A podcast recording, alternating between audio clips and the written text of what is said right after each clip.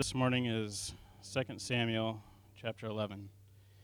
In the spring of the year, the time when kings go out to battle, David sent Joab and his servants with him and all Israel, and they ravaged the Ammonites and besieged Rabbah. But David remained at Jerusalem. It happened late one afternoon, when David arose from his couch and was walking on the roof of the king's house, that he saw from the roof a woman bathing, and the woman was very beautiful. And David sent and inquired about the woman, and one said, Is not this Bathsheba, the daughter of Eliam, the wife of Uriah the Hittite? So David sent messengers and took her. And she came to him, and he lay with her. Now she had been purifying herself from her uncleanness. Then she returned to her, her house, and the woman conceived, and she sent and told David, I am pregnant. So David sent word to Joab, Send me Uriah the Hittite. And Joab sent Uriah the Hittite to David. When Uriah came to him, David asked how Joab was doing, and how, how the people were doing, and how the war was going. Then David said to Uriah, Go down to your house and wash your feet.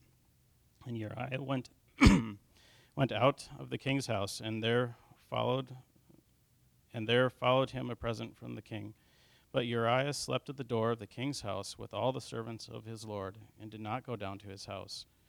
When they told David, Uriah did not go down to his house. David said to Uriah, Have you not not come from a journey? Why did you not go down to your house? Uriah said to David, The ark of the Lord and Judah dwell in booths, and my lord Joab and the servants of my lord are camping in the open field. Shall I go down to my house and eat and to drink?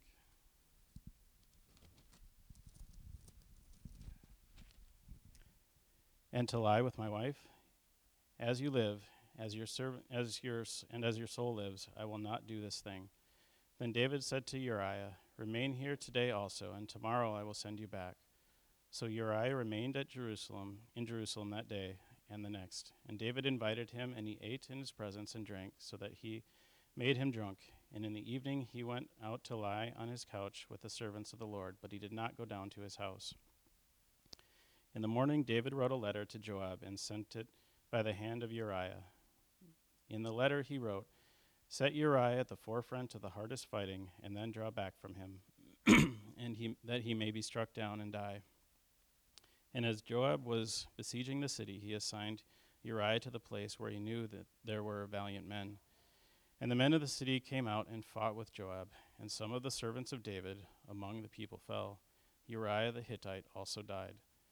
Then Joab sent and told David all the news about the fighting, and he instructed the messenger when you have finished telling all the news about the fighting to the king, then if the king's anger rises, and if he says to you, Why did you go near the city to fight? Did you not know that they will shoot from the wall? Who, ki- who, who killed Ab- Abimelech, the son of Jerubbesheth? Did not, did not a woman cast an upper millstone on him from the wall, so that he died at Thebez? Why did you go so near the wall? Then you shall say, your servant Uriah the Hittite is dead also. So the messenger went and came and told David all that Joab had sent, to, sent him to tell. The messenger said to David, The men gained an advantage over us and came out against us in the field, but we drove them back to the entrance of the gate. Then the archers shot at your servants from the wall. Some of the king's servants are dead, and your servant Uriah the Hittite is dead also.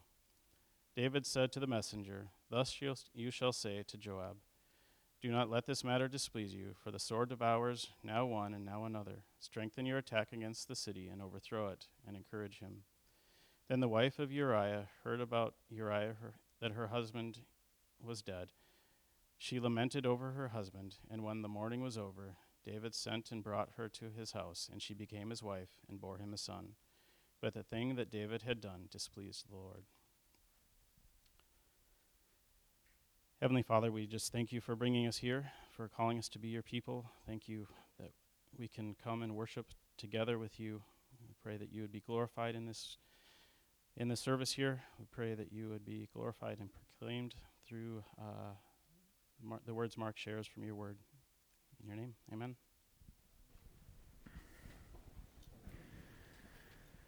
Well, good morning. So, we are continuing finally get to David and Bathsheba. Long chapter, probably a very famous story from David's life. Uh, before we get into that, just a, uh, a quick, um, uh, how do you say, administrative word. Um, uh, I am going to be gone this week. I'll be at a pastor's conference down in St. Paul from Monday through Wednesday, and then we leave as a family on Friday through Sunday to go to Brainerd, the pastor appreciation trip that you guys uh, gave us last October. So, um, so if you have things going on, if you have uh, an emergency or whatever, you can contact Josh uh, or Albert, and their numbers and stuff are in the bulletin. So go ahead and do that if you don't have their numbers. Um, uh, but otherwise, you won't be able to get a hold of me. So um, sorry, don't get mad at me if I don't respond back to it.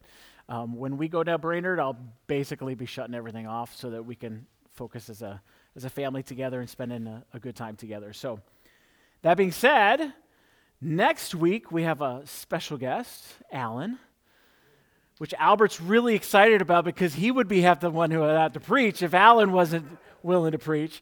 Uh, but pray for, for Alan as he prepares this week. Um, and uh, and uh, pray that it's, uh, it's a good service for you guys to worship God together and as He brings the word to Him. So uh, we'll be praying for you too while we were going to church elsewhere um, next Sunday. Anyway, all right, so throughout 1st and 2nd Samuel, we have talked over and over again about how, um, and we've emphasized that we are not David, right? David is David. We are not David. We can't put ourselves in his place.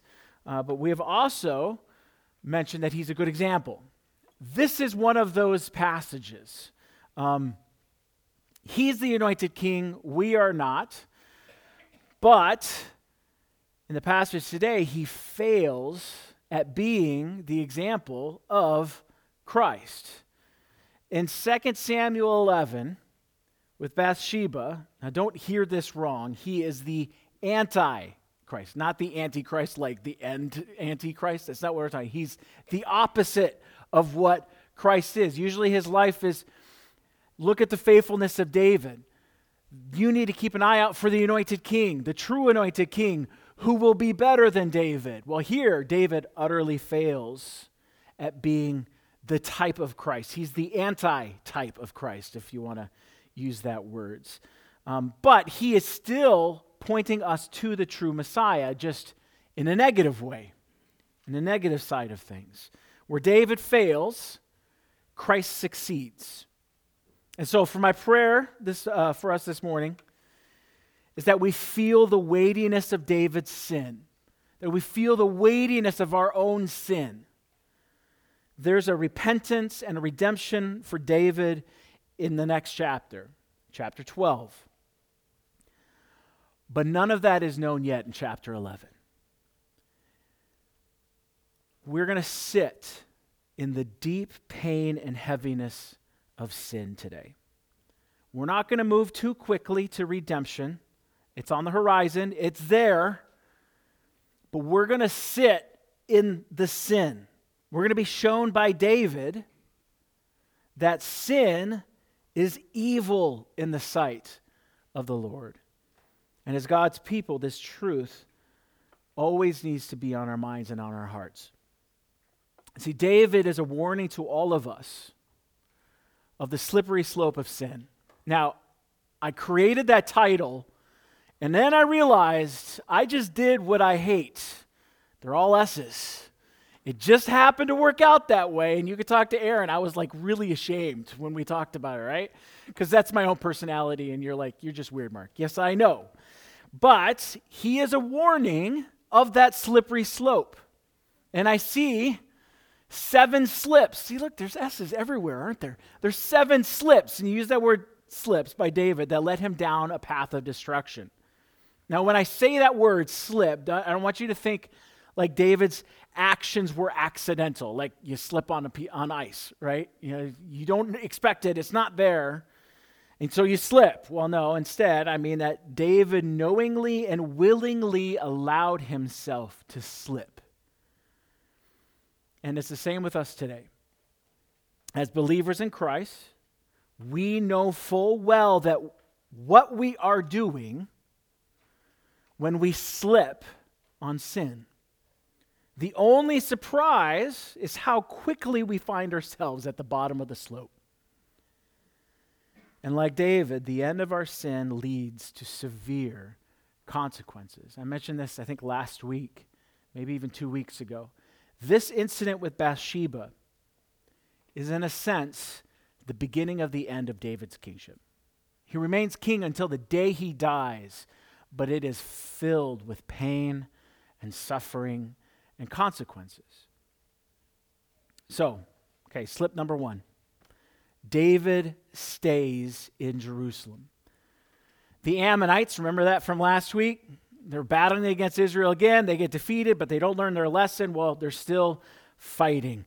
They're continuing to, uh, to fight against Israel, and in the spring, the campaign against them continues. David rallies the army and sends them out. But instead of going with them, like he did in the previous chapter, he stays in Jerusalem. He stays in his palace. We're not told why, but the emphasis is placed upon his remaining home when he have, should have gone to battle with the men. In the spring, when kings normally go out to battle, David stayed put. This one decision, this one choice of David, was the beginning of a very steep and disastrous slope of sin. Because he had been, if he had been fighting, if he had gone out with the army, he never would have found himself on the roof of his home. And so it is with us today. It only takes one decision, one piece of gossip entertained, one pornographic picture seen, one video or movie watched, one incident of procrastination and one pen stolen from the office when nobody knows. One seemingly innocent act, like sitting on your couch on the roof, like staying back when all the army is out. One seemingly innocent act leads down to a destructive path if it's not stopped in that moment. And in David's case, staying home from the battle leads to a moment of lingering. Now, you think, David's king, he's a busy man, he's exhausted. Doesn't he deserve a break? I mean, how long has he been king? 10, 15, 20 years? How many battles has he fought? How long was he running for his life from Saul? How long did he fight a civil war? Doesn't he deserve a little bit of rest from battle? And so he finds himself on his couch on the roof of his palace, something which is in stark contrast to his men who were fighting on the battlefield. But rising from his couch to stretch his legs, his eyes fall upon a beautiful woman taking a bath on her roof. Now, whatever the bath entailed, we're not told. We're not told the details. Whatever Bathsheba was doing, David's eyes lingered. David's eyes lingered on her, enticing him to take just one more step down that slippery slope. He's told that her name is Bathsheba and that she's the wife of one of his mighty men, Uriah, who currently is fighting against the Amorites. He seizes the opportunity to indulge in lustful desires more deeply by bringing her to him, and then he lays with her. And when that act is done, she returns to her home only to find out a short time later that she's pregnant. And she's pregnant with David's child. Now, at the time that he saw her, it says that she was purifying herself from uncleanness, meaning that she had just finished her monthly menstrual cycle. Parents, you're welcome. And they were told that for a reason. We're told that because there is now no doubt who the father of the child is. It's David's. Because her husband is gone. And so this news drives David to slip once more down the slope, and he has to cover up his actions. And isn't it the same with us? When the opportunity to sin raises its head, do we linger and look into his eyes? Into its eyes. No one's to know. Nothing bad's to happen. Just take a small taste of whatever that is. What harm can it be? But as the desire to sin grows, we welcome it with open arms. And when the chance that our sin will be exposed appears, we work with all of our might to cover up our actions. As many children have learned, one lie leads to another lie, which leads to another lie, compounding the sin, increasing the speed in which we slide down that slope. And in David's case, covering up the sin means deceiving Uriah. That's the third slip. David deceived. David knows that Bathsheba's pregnant, uh, that her pregnancy is going to expose him. He knows that Uriah is going to figure things out. He's not a dumb man. Something happened. And so David calls Uriah back from the front, telling him to go home, wash his feet, spend time with his wife. We all know what that means. But Uriah's character outshines David's. He has no idea of David's deception, but he still refuses to go home to his wife. This is what he says in verse 11 The ark and Israel and Judah dwell in booths, that is, lean tos they're living in the desert. And my lord Joab and the servants of my lord are camping in the open field. Shall I then go to my house to eat and to drink and to lie with my wife? As you live, he makes an oath. He swears to David, As you live and as your soul lives, I will not do this thing. And these words should have cut to David's heart. Uriah points out that his fellow soldiers and even God himself, in the presence of the Ark of the Covenant, are living in shacks. It wouldn't be right for him to bask in the arms of his wife while they are enduring hardships of battle and siege. Now, there are moments in the midst of our own sin which should cause us to stop short, that should cause us to correct our course and perhaps it's a close call and getting caught. Perhaps it's the unexpected words of a fellow believer who has absolutely no idea what you're struggling with or what your deception is or what your sin is, and yet they speak words which call us to repentance. That's what Uriah's words do here. They tell David, Repent, even though Uriah has no clue. Will we recognize and will we take those moments? To heart? Will we see them as God's way of providing a way off of that slippery slope? Well, in this case, David didn't. Instead of taking Uriah's words to heart, David slips once more. If he can't entice Uriah to lay with Bathsheba, then maybe he can manipulate him into doing it. And that's slip number four. And so David invites Uriah to a meal feeding him well, giving him lots of alcohol to get him drunk. His hope was to dim Uriah's wits, manipulating him to go home to his wife, but it doesn't work. Uriah's character is too high. He still is unwilling to place himself above his fellow soldiers or above the, above the Lord. And now David's in a hard place.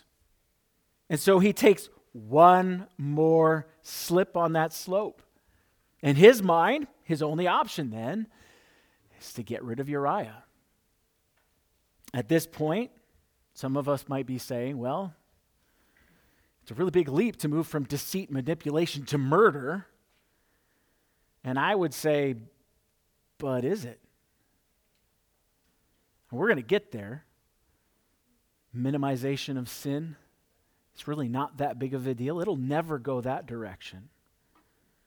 But because of our sinful nature, we all have the capability of allowing sin to fester, grow, and overtake our lives if it was not for the grace of God. Is it that big of a leap to move from pornography to hiring a prostitute? Not as big as we think.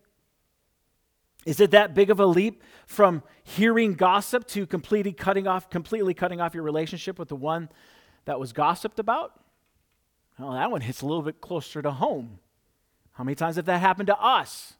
We've lost friendships because of lies that were told, or we break off friendships because of gossip.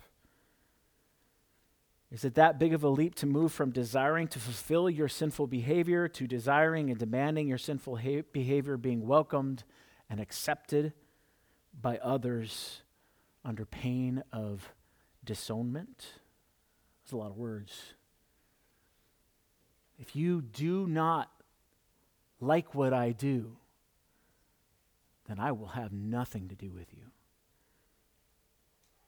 My argument, and I would say that David's behavior with Bathsheba supports this, is that the slippery slope of sin moves much faster and farther than we expect. We all could easily act with deception, manipulation, and anger, which interestingly enough, Christ says is the same as murder. Oh, well, now,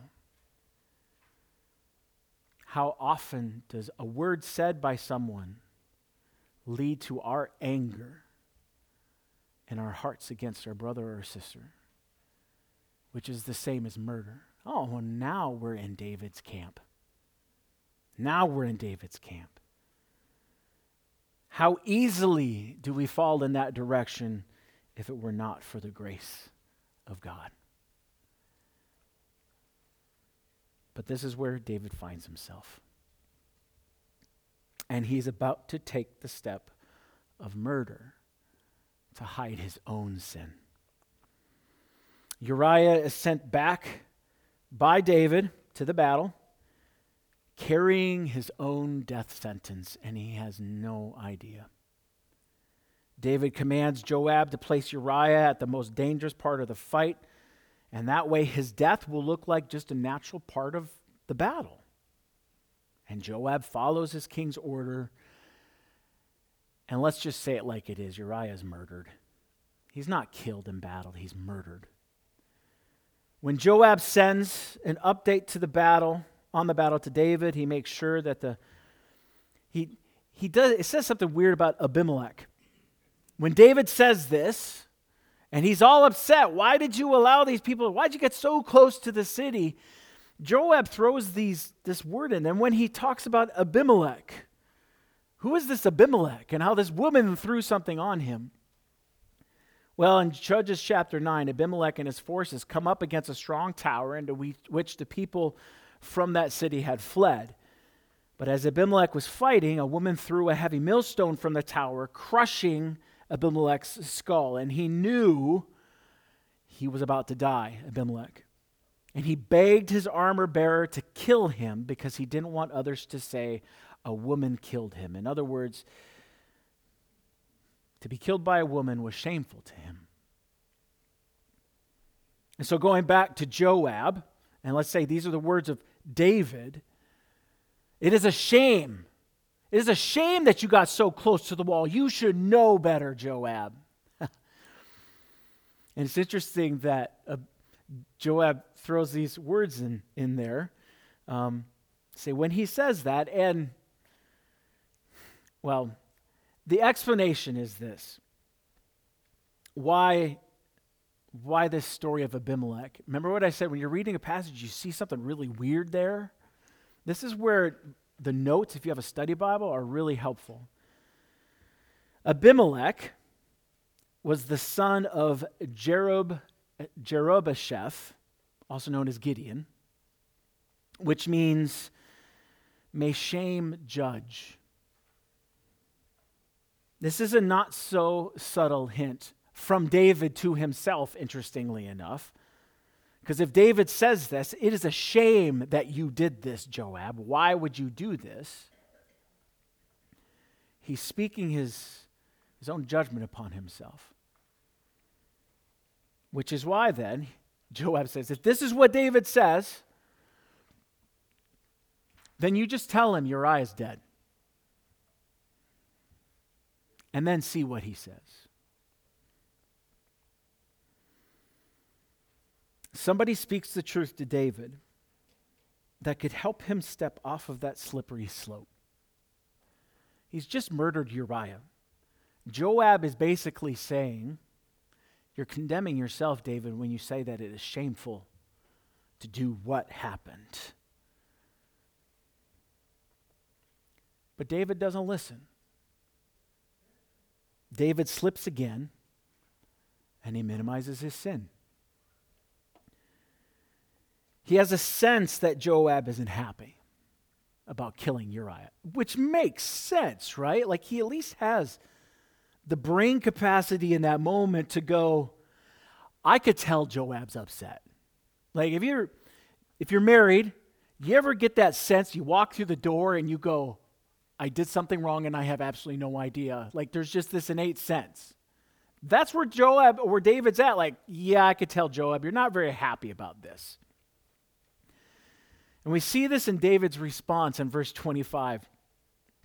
He says, Do not let this matter trouble you, for the sword devours one, now one, and now another. Or, as the New King James Version note reads, more literally, do not let this matter be evil in your sight. Don't let Uriah's death bother you. Don't let don't see it as an evil thing. Soldiers die all the time in battle, don't they?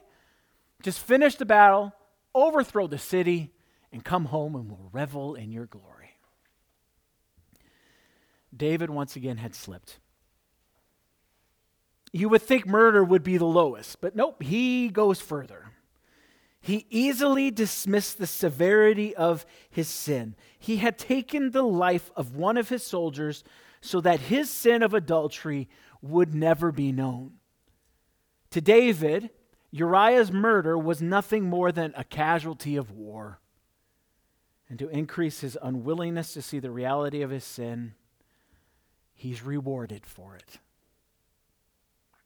Now, David, he's going down this slope at an enormous speed.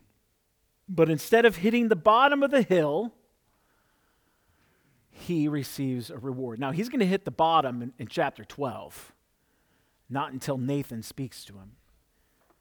His sin is covered up. This, this is how he's reward, rewarded. His sin is covered up. Bathsheba becomes his wife, so he, he gains a beautiful wife, and a son is born to him. Like, man, he murdered a man and he's rewarded for it. And at this point, life is good. David has literally gotten away with murder. Sin, let's be honest, sin can reward us with pleasure or power, influence, money, satisfaction, relief, and so many more. There's always some sort of payoff for sin, at least temporarily or in the short term. And it's that short reward which tends to entice us to come back to that same sin over and over again, hoping for a bigger payout. But the reward never lasts. Especially as God's people, as a son or a daughter of God, we sin and we know we're doing wrong, and there's that short pleasure, that short reward, or whatever it may be, and then there's the guilt, which is a good thing why did I do what I did? I shouldn't have said that thing. I shouldn't have done that thing. I should have thought that thing. Father, forgive me. Guilt is not a bad thing.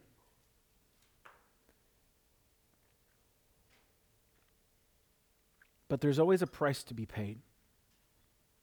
And the last sentence in this chapter foreshadows David's cost. It foreshadows the consequences of his sin. And it's very simple. It's a very simple phrase. Doesn't go into great explanation. This is what it says. But the thing that David had done displeased the Lord. Now, I love the ESV, I love the NIV, but man, that minimizes it. And that really bothers me. Because this is the same word, that word displeased is the same word used by David in his response to Joab, or what Joab says David is going to say. Don't let this matter displease you, is set against the Lord's displeasure. For David, his slippery slope of sin was nothing to, to trouble about. There was nothing evil in it. But the severity and the weight of a sin is not determined by David. The severity and the weight of sin is not determined by you. It is not determined by me. It's not determined by the church constitution. It's determined by God. And at its very root, sin is rebellion against our holy God. That's why I want us to sit in this for a while. What we see as a little white lie is actually an offense which holds the death penalty. Did we realize that? Romans 3:23 for the wages of sin is death. So what brings death? Sin. It doesn't say for the wages of really bad sin is death. It says sin a small piece of gossip or the brutal murder of another human being,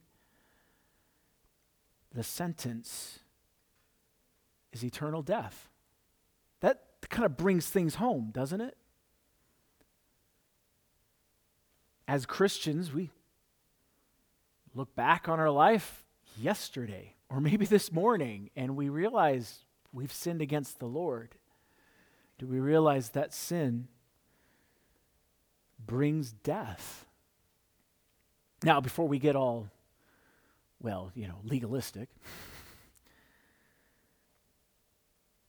all sinful rebellion against him is evil in the sight of the Lord. To put it softly, it displeases him. he sees it as evil. So that little white lie is as evil to the Lord as a mass murderer. In the sight of God, there is no difference because it is all rebellion against Him. God hates sin, He hates it. Proverbs chapter 6, verses 16 through 19. There are six things that the Lord hates, seven that are an abomination to Him. Now, listen to these carefully. These are the things that God hates haughty eyes, looking where you're not supposed to, a lying tongue, and hands that shed innocent blood, a heart that devises wicked plans, like hiding your sin, feet that make haste to run to evil a false witness who breathes out lies, and one who sows discord among brothers. Now, before we start to say, well, thank goodness that's not me, those are general enough. I think it covers every one of us. It covers every one of us. And interestingly enough, it's like describing David and in his incident with Bathsheba to a T. He did all of those things. Now, David forgot this truth. He thought he had gotten away with the perfect sin. He thought no one would hold him accountable for his sin. He thought he had ridden the slippery slope and survived without a scratch. But he was wrong. God had seen what David had done, and it was evil in his eyes. We need to feel the weight of our sin. We need to feel the greatness of the offense against the holy and righteous God. Now, I've, I've heard um, speakers who've had conversations with people and talking about sin this way, and they say, unbelievers, people who hate God, they know that they're sinners. And I would say, no, they do not. They don't know the great offense that a little white lie has against a holy and righteous God. They may know it's bad. Yeah, that wasn't right. But would they see, would they say, I am evil? I do not believe they would. In fact, how many times do we as believers who know the truth say, I'm not evil. That's, it's not an evil sin, it's just a mistake. It's a bad choice. No, it was evil in the sight of the Lord. We need to feel the greatness of the offense against the holy and righteous God. I need to see this horrific incident in David's life as my own. How often I find myself on that slippery slope. How often I linger and deceive and manipulate. How often the Lord speaks in my life through people who may have absolutely no idea that they're speaking to me, telling me to get off of that slope, and yet I ignore them. How often I minimize my sin to ease my burdened conscience. How often I think I fooled everyone. But nobody can fool God. Sometimes we need to sit in the stew. Does that make sense? We need to sit in the stew. Sometimes we need to feel the weight of our sin upon our hearts, and I hope, I hope we feel that this morning. And then the natural question is this You are such a downer. Where in the world is the hope, Mark? Where is the hope? You're making me look at my own sin. You're calling it evil. You're calling me evil. Where's the hope? Well, praise God, it's in the next chapter. We're not going to go there yet. Because I feel and I sense that there's no conclusion at the end of this chapter. Did you see that? There's no resolution. This is like the, the, the psalm that we went through last, last summer, the lament, where it just sat there and there was no, God, I'm burdened. God, bad things are happening to me. And then there's silence. There's no conclusion, there's no resolution. That's what this chapter is. David thinks he's off scot free, but God saw. And it's building that anticipation of, okay, God saw.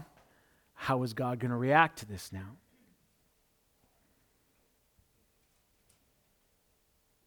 There is redemption, there is repentance for David in the next chapter.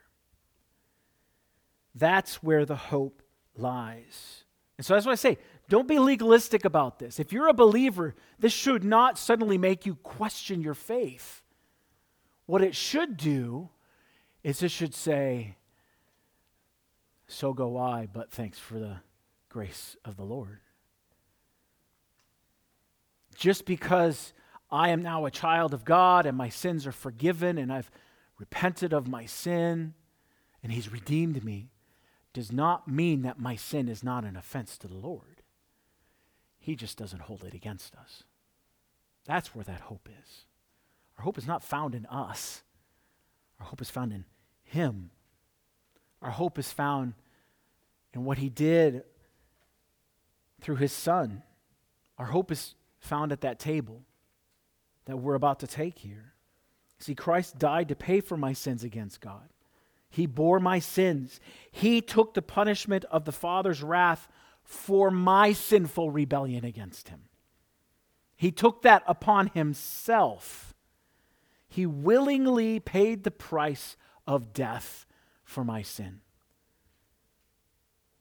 I put him there. You put Christ on the cross. Feel the weight of that. And then feel the great love that he had for us by willingly bearing that sin to save us. Because without him, we have no hope. In Christ is our hope. In Christ is forgiveness. In Christ, the true, perfect, and sinless anointed King of the Lord, there is redemption. And so, as we take the Lord's Supper this morning, remember, remember this. Where David failed, where you and I fail, Christ succeeded. Christ did what we could not. And in doing so, he saved us from death, from eternal death. So as we take the cup together, as we grab each of the elements and we come back sitting in our seats and we wait to take it together as a family of God, as we sit there and we reflect and obey the command of Christ to remember. Remember what I've done for you. Remember, I don't hold your sins against you because I've already paid for your sins. Remember the weightiness that I put him there. I put him there. And he loved me so much, he willingly did it to save me. So when you are ready, make a line, grab each of the elements, come sit down. We'll take communion together. And we will remember Christ's sacrifice for us. His sacrifice, which gave us eternal life if we believe and in faith trust Him. So come when you are ready.